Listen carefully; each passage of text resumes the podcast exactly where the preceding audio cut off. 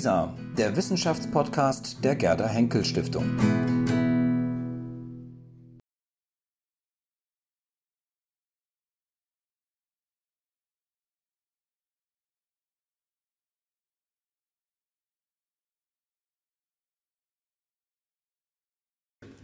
Ja, herzlich willkommen, Frau Reich, dass Sie bei uns hier im Haus sind, der Gerda Henkel Stiftung für unser LISA-Interview. Sie studieren, glaube ich, Germanistik und angewandte Kulturwissenschaft. Kulturwissenschaft, genau, genau. in Karlsruhe. Mhm. Und Sie haben einen Blog, der nennt sich Geisteswirtschaft. Genau. Ähm, was ist das genau für ein Blog, Geisteswirtschaft? Geisteswirtschaft setzt sich halt erstmal zusammen aus Geist und Wirtschaft und damit möchte ich auch, was eigentlich schon im Namen steckt, so ein bisschen die Brücke schlagen zwischen ähm, den Geisteswissenschaften und der Wirtschaft. Ähm, ich habe ähm, auf dem Blog selber eben Angebote, die Geisteswissenschaftler anspricht, sprich ähm, Interessenten, Studenten, Studienanfänger, aber auch Absolventen dieser Fächer und biete sehr vielfältige Informationen einfach zum Berufseinstieg, aber auch schon zum Studium und auch was sich halt später für Berufszweige anbieten würden für diese Fächer. Das ist so das Hauptthema eigentlich dieses Blogs und des Projekts. Das heißt, kommt das sozusagen aus dem Gedanken, ähm, dass viele Geisteswissenschaftler anschließend nicht genau wissen, was sie beruflich machen sollen und dass sie da ein bisschen vermitteln wollen, dass man vielleicht auch Berufsperspektiven aufmacht? Ja, doch, das geht in die Richtung. Also jeder Geisteswissenschaftler ist eigentlich von Beginn an eben mit dieser ähm, Frage immer konfrontiert, ähm, was möchtest du denn später mit diesem Studium anfangen? Es fällt vielen schwer, das mit einem Beruf zu verknüpfen, besonders Außenstehenden. Das erste, woran man denkt, ist Journalismus vielleicht, aber es ist einfach viel ähm, breit gefächerter, diese, diese Möglichkeiten. Also am Ende eines geisteswissenschaftlichen Fachs hat man halt keinen genauen Beruf, so wie der Jurastudent oder, oder der Arzt oder eben der Medizinstudent dann in dem Fall. Ähm, das heißt, diese Möglichkeiten, die er ihm bieten, das sind halt tolle Freiheiten, ist aber für, viel, für viele zugleich auch ähm, eine gewisse Unsicherheit, weil man beginnt das Studium vielleicht aus Interesse für die Sprache, für Literatur und dann, dann kommt so eine gewisse Unsicherheit, ja gut, wie, wie schlage ich denn jetzt mit dem, was ich kann, die Brücke zur Praxis, zur Berufserfahrung und auch dann später eben in dem Beruf ja, erfolgreich sein zu können mit dem, was ich gelernt habe. Und warum haben Sie sich dafür die Möglichkeit eines Blogs entschieden? Was ist der Vorteil von so einem Blog in dem Fall, um einfach auch da vermitteln mhm. zu können? Ähm, ich hatte halt einfach diese Idee, da habe ich überlegt, wie kann ich das denn angehen? Ähm, ich bin auch in der Unternehmensberatung von unserer Universität so ein bisschen mit drin. Also wir haben das ähm, Center of Innovation and Entrepreneurship am KIT. Dort habe ich dann einfach mal meine Idee vorgestellt und die haben mir halt gesagt, fang doch einfach mal an, mach doch einfach mal einen Blog. Und das habe ich dann auch gemacht. Das ist aus dem Grund ziemlich einfach, man kann sowas sehr schnell aufbauen. Man, man braucht keine IT-Kenntnisse oder ähnliches, um so eine Seite ähm, eben online zu stellen. Und ich wollte mit der Idee wirklich einfach mal beginnen, gucken, wie ist denn das Feedback, was kann man denn da für Möglichkeiten machen und mich nicht im Vorfeld damit beschäftigen, wie programmiere ich eine Seite und alles Mögliche. Und wollte halt direkt an die Öffentlichkeit treten, um auch zu gucken, ähm, gibt es für sowas Leser, gibt es Interessenten. Und deswegen habe ich diesen Weg für den Einstieg gewählt. Und wie ist das Feedback? Gibt es Leser und Interessenten? Können Sie das in irgendeiner Form nachhalten? Ähm, ja, ich kann es nachhalten, weil ich mich natürlich auch den ähm, Kanälen der Social Media Plattformen bediene, sei es Twitter, sei es Facebook. Ähm, ich selber bin mit einem WordPress-Blog, quasi daraus entsteht dieses Geisteswirtschaft.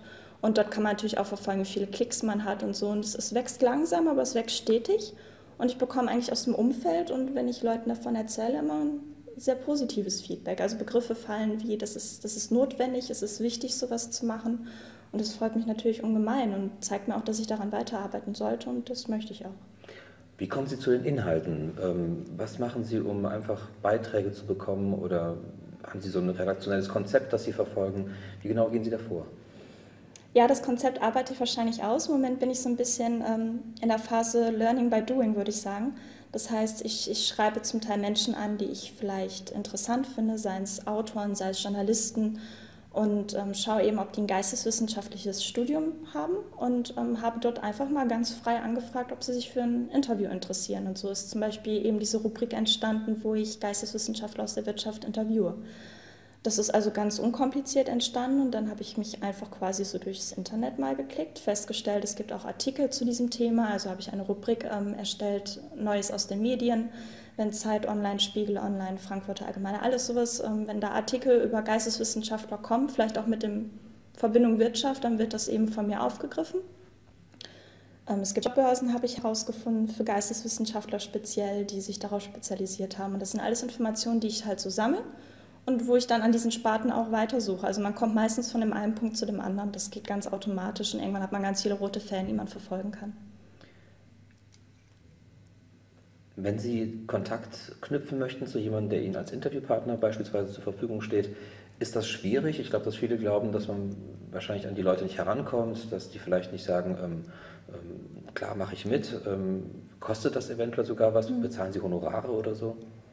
Ähm, häufig, also in den meisten Fällen habe ich eine positive Erfahrung gemacht, also dass die Leute gesagt haben, ich finde das Projekt gut und das möchte ich auch gerne unterstützen. Die Fälle, wo man nicht bereit war, waren häufig die Fälle, wo auch vielleicht die Zeit gefehlt hat. Man muss davon ausgehen, sie sind eben alle berufstätig, meine Ansprechpartner, und ähm, denen fällt es dann eben schwer, manchmal so vielleicht 10, 12 Fragen wirklich ausführlich zu beantworten. Das ist dann ein bisschen zurückgestellt worden. Ansonsten ähm, war ich wirklich sehr überrascht. Also auch ähm, von einem Autor, den ich sehr gerne lese, dessen Bücher ich halt schon jahrelang in meinem Schrank habe. Den Wer ist das? Finn Ola Heinrich. Also ähm, den habe ich eben, ich kenne seine Bücher und habe ihn dann einfach irgendwann mal angeschrieben, weil ich durch die Frankfurter Buchmesse wieder an ihn erinnert wurde und der hat wirklich geantwortet und hat gesagt, ja, das machen wir gerne. Er ist bald auch zu Gast in Karlsruhe und dann wird das Interview sogar persönlich stattfinden. Also da freue ich mich, das ist eigentlich relativ unkompliziert, das glaubt man gar nicht. Wie machen Sie die Interviews? Machen Sie das in der Regel per E-Mail oder äh, telefonisch sogar oder treffen Sie die Leute persönlich? Video, Audio? Welche mhm. Möglichkeiten haben Sie da zur Verfügung? Also ich habe jetzt angefangen mit E-Mail-Interviews aus dem einfachen Grund, dass ich mir denke, das können die Leute vielleicht besser auch mit ihrem Berufsleben vereinbaren. Dann hat man natürlich auch mal so ein Problem, ich kann nicht überall hinreisen, wo meine Interviewpartner sind. Ich frage natürlich deutschlandweit an habe aber auch mal ähm, an der Universität haben wir einen Dozenten, der also ein Gastdozent ist, der einen Verlag leitet, der mit einer meiner ersten Interviewpartner war und da haben wir das auch persönlich gemacht. Das wird dann eben mitgeschnitten, das Interview, und dann von mir später aufbereitet. Also mhm. das lasse ich meinen Interviewpartnern eigentlich offen, was ihnen lieber ist. Mhm. Auch wenn es möglich ist, gerne auch ein persönliches Interview. Ansonsten eben per E-Mail, ähm, was ich nicht unpersönlich finde, sondern hat mein Gegenüber ja auch immer die Möglichkeit, vielleicht ein bisschen überlegt darauf zu antworten. Also die Option möchte ich ja auch offen halten. Sie haben eben den Faktor Zeit angesprochen. Ich glaube, dass ähm, viele Wissenschaftler noch davor zurückschrecken, sowas wie einen Blog zu benutzen oder vielleicht sich auch bei sozialen Medien äh, zu beteiligen, weil man, weil, glaube ich, oft die, ja, die Sorge dahinter steckt, es würde einem einfach viel zu viel Zeit kosten, man könnte das gar nicht mhm. regelrecht pflegen. Ähm, wie viel Zeit nimmt das bei Ihnen in Anspruch, so einen Blog zu pflegen? Also Blogpflege gehört für mich auch zu eben diese Social-Media-Kanäle zu bedienen. Ähm, und da gehört für mich auch zum Beispiel Recherche zu, um meine Arbeit zu machen, dem, also regelmäßig Zeitung zu lesen und zu gucken, sind dort Artikel. Das, das ist so quasi die Arbeit, die ich regelmäßig mache, auch diese Recherche eben für Interviewpartner. Das heißt, ich komme letztendlich mindestens auf eine Stunde am Tag, am Wochenende auch mehr.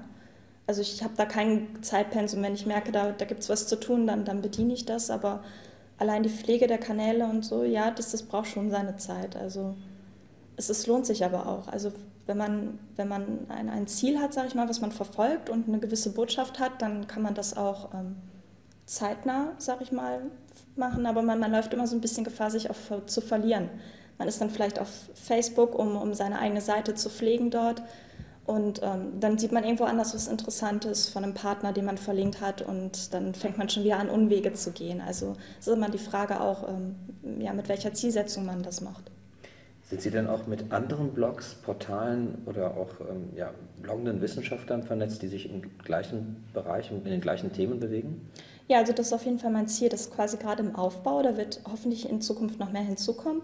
Ähm, ich hatte vor kurzem noch ein Interview mit einer Wissenschaftlerin, die im Moment an der HFG in Karlsruhe promoviert. Ähm, Marit Kupta, meine ich ja. Ähm, es war auf jeden Fall eben meine erste Interviewpartnerin, die auch den wissenschaftlichen Zweig für sich als Berufszweig gewählt hat. Meine anderen Interviewpartner kamen doch eher aus dem praktischen Bereich, sag ich mal, wirklich vom Arbeitsmarkt und das möchte ich in Zukunft natürlich ausbauen. Also ich würde mich freuen, wenn da vielleicht auch jemand, der den Titel schon hat, eventuell sich später mal dazu bereit erklärt, mir Fragen zu beantworten.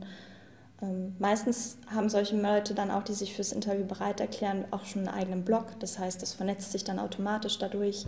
Ähm, ansonsten ja, Plattform Lisa habe ich natürlich, bin ich auch darauf aufmerksam geworden. Es sind ähnliche Ziele, die verfolgt werden. Wissenschaftsladen Bonn ist ein Beispiel noch ähm, an Plattformen. Also ich denke, ich habe da noch nicht ansatzweise alles erfasst, was es gibt, aber ich möchte das auf jeden Fall vernetzen, weil da sehe ich auch so ein bisschen die Rolle von Geisteswirtschaft. Mhm. Wenn sich Wissenschaftler über diese neuen Medien vernetzen, ähm, was glauben Sie, welchen Vorteil sowas für Wissenschaftler haben kann? Also für Wissenschaftler oder auch eben für Studierende. Ähm, was bringt das einem? Also ich bin zwar noch nicht so weit, dass ich als Wissenschaftler tätig wäre. Ich stecke ja noch in meinem Studium, habe aber die Erfahrung im Umfeld gemacht, dass es nicht mehr die Zeit ist, wo man mit seiner brillanten Idee ähm, etwas schreibt oder promoviert und dann quasi der Erfolg einfach so auf einen zufliegt. Also ich denke, dass Wissenschaftler auch heute in der Position sind, dass sie sich ein bisschen für sich werben müssen. So blöd das vielleicht in dem Kontext klingt, man möchte Werbung und Wissenschaft, das möchte man ja nicht miteinander verbinden, aber ich denke, dass ähm, auch ein Wissenschaftler auf sich aufmerksam machen muss. Ähm, seine, seine Idee auf jeden Fall. Und da sehe ich eine gute Idee, wenn man dann eben solche Kanäle nutzt. Also wichtig ist es natürlich dann auch, dass man ähm, auf Plattformen publiziert oder zugange ist, sage ich mal, die auch als seriös gelten. Also dass man nicht bei MySpace oder so versucht, was mit seiner Doktorarbeit zu machen oder so, sondern dass man wirklich ähm, schaut, dass man in diesem unübersichtlichen Internet und diese ganzen Angebote, die sich bieten, dass man seine Idee dort unterbringt, wo man vielleicht mit tollen anderen Ideen nebeneinander steht. Also da sehe ich einen Vorteil, zumal auch als Student kann ich sagen, ist das Internet natürlich ähm, Quelle Nummer eins. Wenn man über ein bestimmtes Thema etwas wissen will, man googelt es ganz einfach. Natürlich ersetzt das nicht später die, die Fachlektüre, also der Weg in die Bibliothek, der ist dann unumgänglich, wenn man tiefer gehen möchte in die Materie. Aber es ist natürlich bequem, wenn man noch keine Ahnung von einem Thema hat, das erstmal zu googeln. Und wenn man dann vielleicht auf einen Wissenschaftler aufmerksam wird sofort, also im besten Fall würde man dann auch sein Buch vielleicht ausleihen, wer weiß. Sie studieren noch. Ähm, haben, Sie das, haben, Sie, haben Sie den Eindruck, dass es... Ähm dass es auch eine Generationenfrage ist. Also wie sieht es bei Ihren Kommilitonen aus? Nutzen die alle solche Blogs oder auch die sozialen Medien? Ähm, Gibt es da einen Unterschied zu dem, wie die Professoren und Professorinnen es vielleicht nutzen? Ähm, würde ich schon sagen. Also ich glaube, wir rutschen noch gerade so in die Digital Natives rein, also die Generation, die damit groß geworden ist. Ähm, ja, also die Kommilitonen sind auf jeden Fall sehr stark vertreten auf Plattformen wie Facebook. Also auch für private Zwecke, ich meine jetzt gar nicht mal beruflich. Ähm, bei den Dozenten spaltet es sich. Also es kommt auch darauf an, vielleicht, ähm, ob die Dozenten schon allein durch ihre Tätigkeit an der Universität ein bisschen was mit Medien zu tun haben. Das gibt es ja auch. Oder ob wir sehr klassische Dozenten haben, die sich halt ähm, mit Medien vielleicht nicht so auskennen. Da kann man vielleicht schon froh sein, wenn da mal eine E-Mail beantwortet wird. Also es gibt da sehr extreme Fälle, was die Dozenten angeht, würde ich sagen. Extrem im Sinne von, ähm, Menschen, die eine Affinität dafür haben und auch diesen Weg mitgegangen sind, der jetzt stattfindet, und ähm, Menschen, die da, glaube ich, sehr skeptisch sind. Und bei uns, also bei meinen Kommilitonen, wie gesagt, würde ich schon sagen, dass es stark vertreten ist. Vielleicht hat nicht jeder einen Blog, aber ich denke schon, dass jeder irgendwo auf den Social-Media-Kanälen ähm, unterwegs ist. Das kann man sehr stark beobachten. Diejenigen, die skeptisch sind, ähm, haben die auch gute Gründe, skeptisch zu sein? Also sehen sie irgendwo auch Nachteile, wenn man sich zu sehr in diesen Social-Media-Sachen als Wissenschaftler vertieft? Wie gesagt, es ist schwierig, dort ähm, so die eigene Linie zu behalten. Man lässt sich sehr schnell ablenken und es ist dann wirklich auch unterm Strich ein Zeitfresser. Also da muss ich auch bei meiner Arbeit darauf achten, dass man nicht vielleicht zwei Stunden am Computer sitzt und sich dann am Ende fragt, was habe ich jetzt eigentlich Produktives geleistet. Ich kann mir vorstellen, dass das ähm, auch ein Nachteil ist. Ein anderer Nachteil ist, wenn man Facebook hört, das verbindet man irgendwie immer mit Partybildern, mit, mit privaten Dingen, die ausgeplaudert werden an die Öffentlichkeit. Ich glaube, es ist noch nicht so ganz angekommen, dass man solche Kanäle auch professionell nutzen kann, vielleicht auch wissenschaftlich nutzen kann. Und dass es immer im Ermessen des eigenen liegt, was man über sich preisgibt und wie man ähm, damit auch umgeht und wie man das vielleicht auch fürs eigene Netzwerk nutzt. Ich denke, dass da vielleicht gewisse Vorurteile womöglich noch herrschen. Hm. Ja, vielen Dank für dieses Gespräch, Frau Reich. Ich wünsche Ihnen viel Erfolg mit Ihrem Blog, dass der wächst und dass er auch viel Aufmerksamkeit findet. Wir sind ja schon miteinander vernetzt und ähm, genau. wir freuen uns dann bald, das Interview auch bei Lisa dann einstellen zu können. Vielen Dank. Ja, ich danke auch.